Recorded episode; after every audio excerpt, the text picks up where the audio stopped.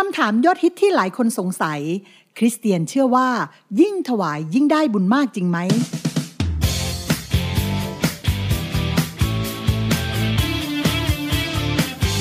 คริสวลนิดเป็นรายการที่จะตอบคำถามยอดฮิตที่ผู้คนมากมายตั้งข้อสงสัยเกี่ยวกับเรื่องราวของพระเจ้า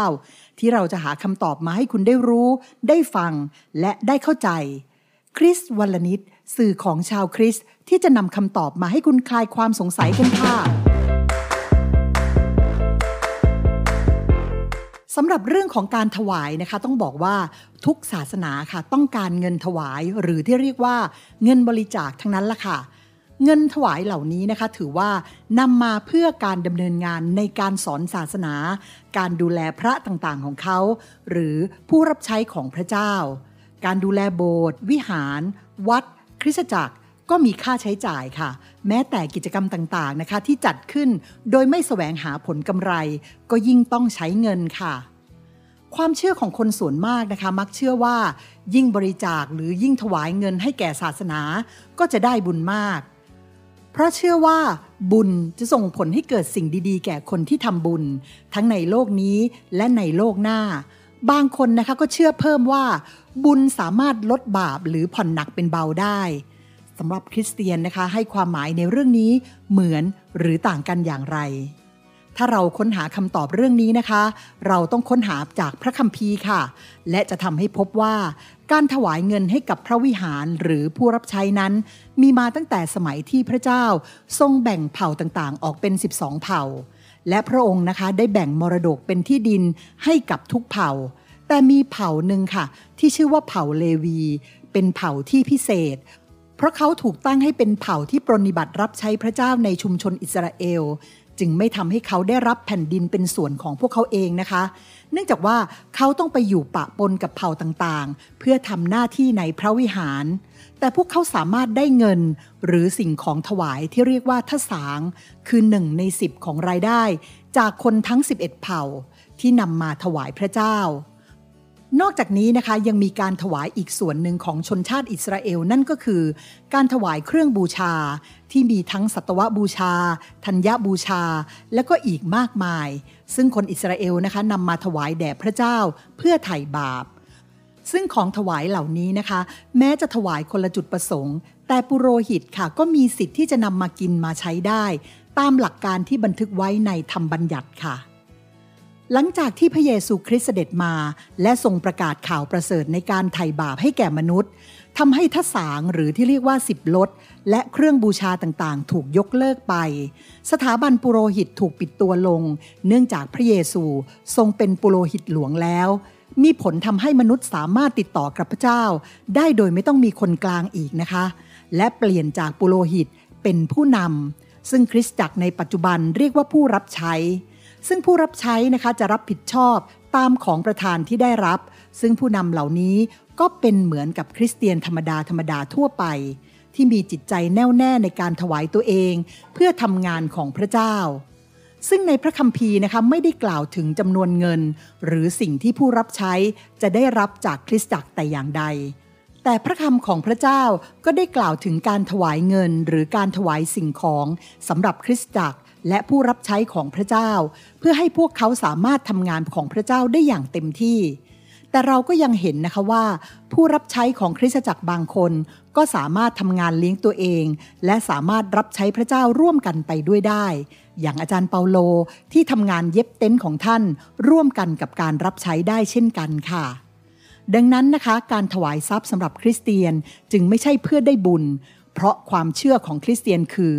เราได้ไปแผ่นดินสวรรค์แล้ว เพราะเรามีความเชื่อที่มีชีวิตผ่านทางพระเยซูคริสต์ความบาปที่เรามีเมื่อเราสารภาพบาปด้วยความจริงใจ และกลับใจใหม่แล้วในพระนามพระเยซูคริสต์เราก็ไม่จำเป็นต้องใช้บุญในการช่วยเรื่องนี้อีกต่อไปนะคะ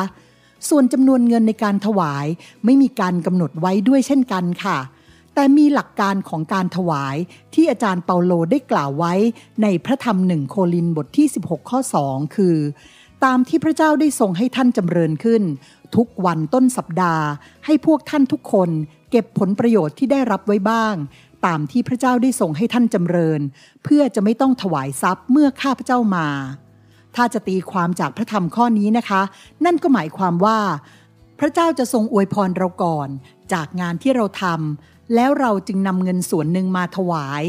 แล้วถวายจำนวนเท่าไหร่ล่ะคะ ส่วนมากนะคะ คริสตจักรจะแนะนำให้ใช้จำนวน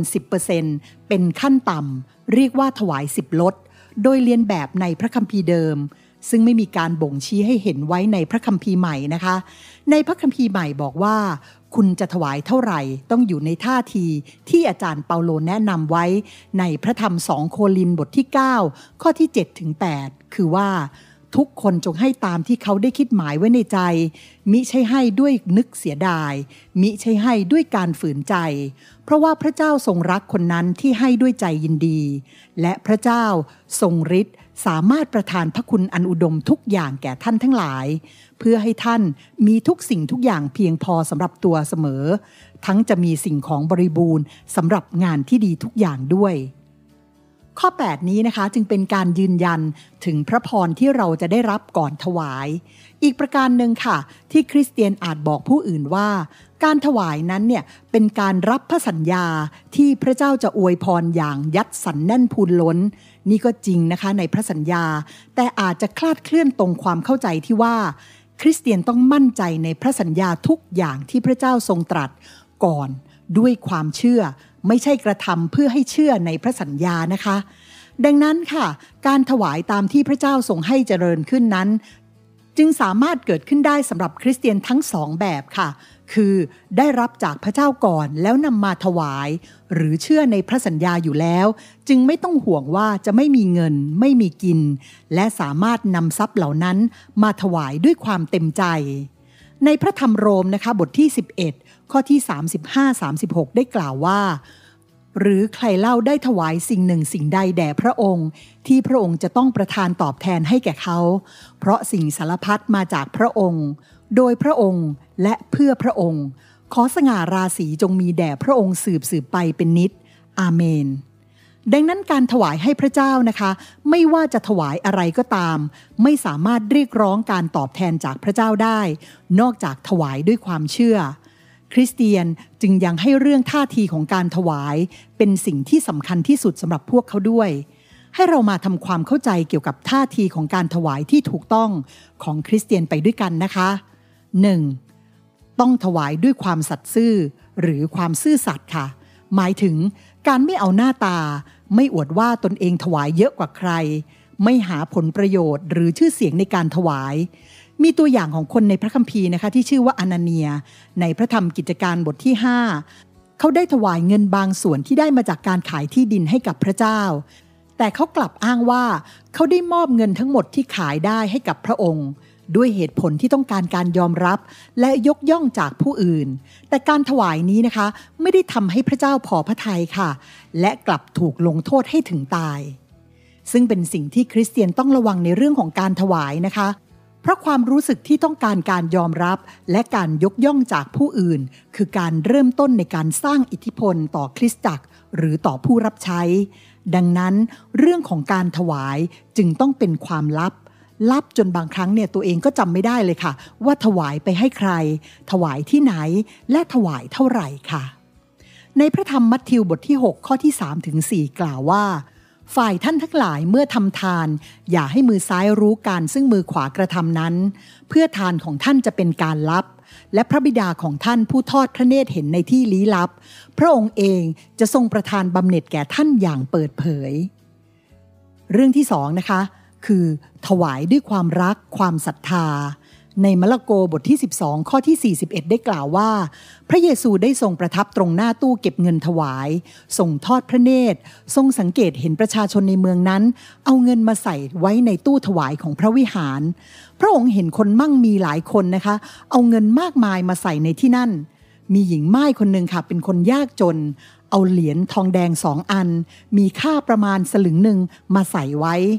พระองค์จึงเรียกเหล่าสาวกของพระองค์มา แล้วก็ตรัสกับพวกเขาว่า เราบอกความจริงแก่ท่านทั้งหลายว่า หญิงม่ายยากจนคนนี้ได้ใส่เงินไว้ในตู้เก็บเงินถวาย มากกว่าคนทั้งปวงที่ใส่ไว้นั้น เพราะว่าคนทั้งปวงนั้นได้เอาเงินเหลือใช้ของเขามาใส่ไว้ แต่ผู้หญิงคนนี้ขัดสนที่สุดยังได้เอาเงินที่มีอยู่สำหรับเลี้ยงชีวิตของตนมาใส่จนหมด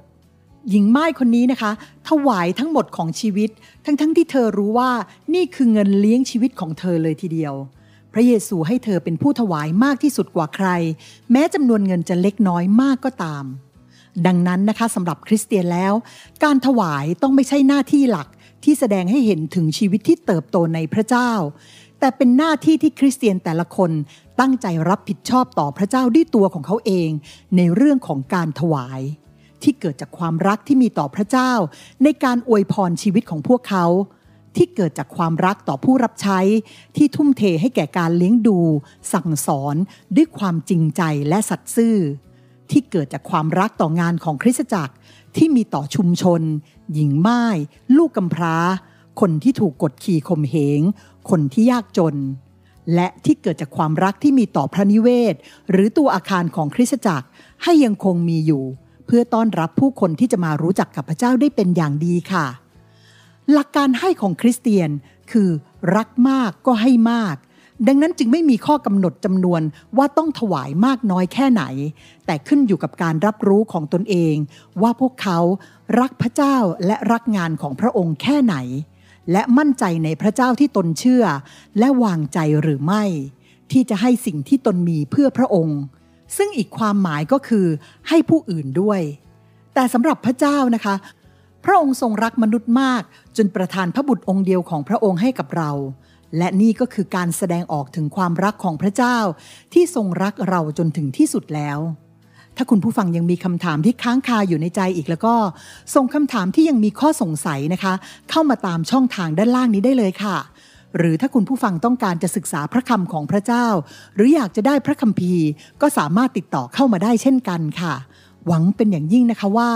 คริสวลนิดจะเป็นอีกสื่อหนึ่งที่ช่วยคลายความสงสัยให้กับทุกท่านได้สำหรับวันนี้ต้องกล่าวคำว่า สวัสดีค่ะ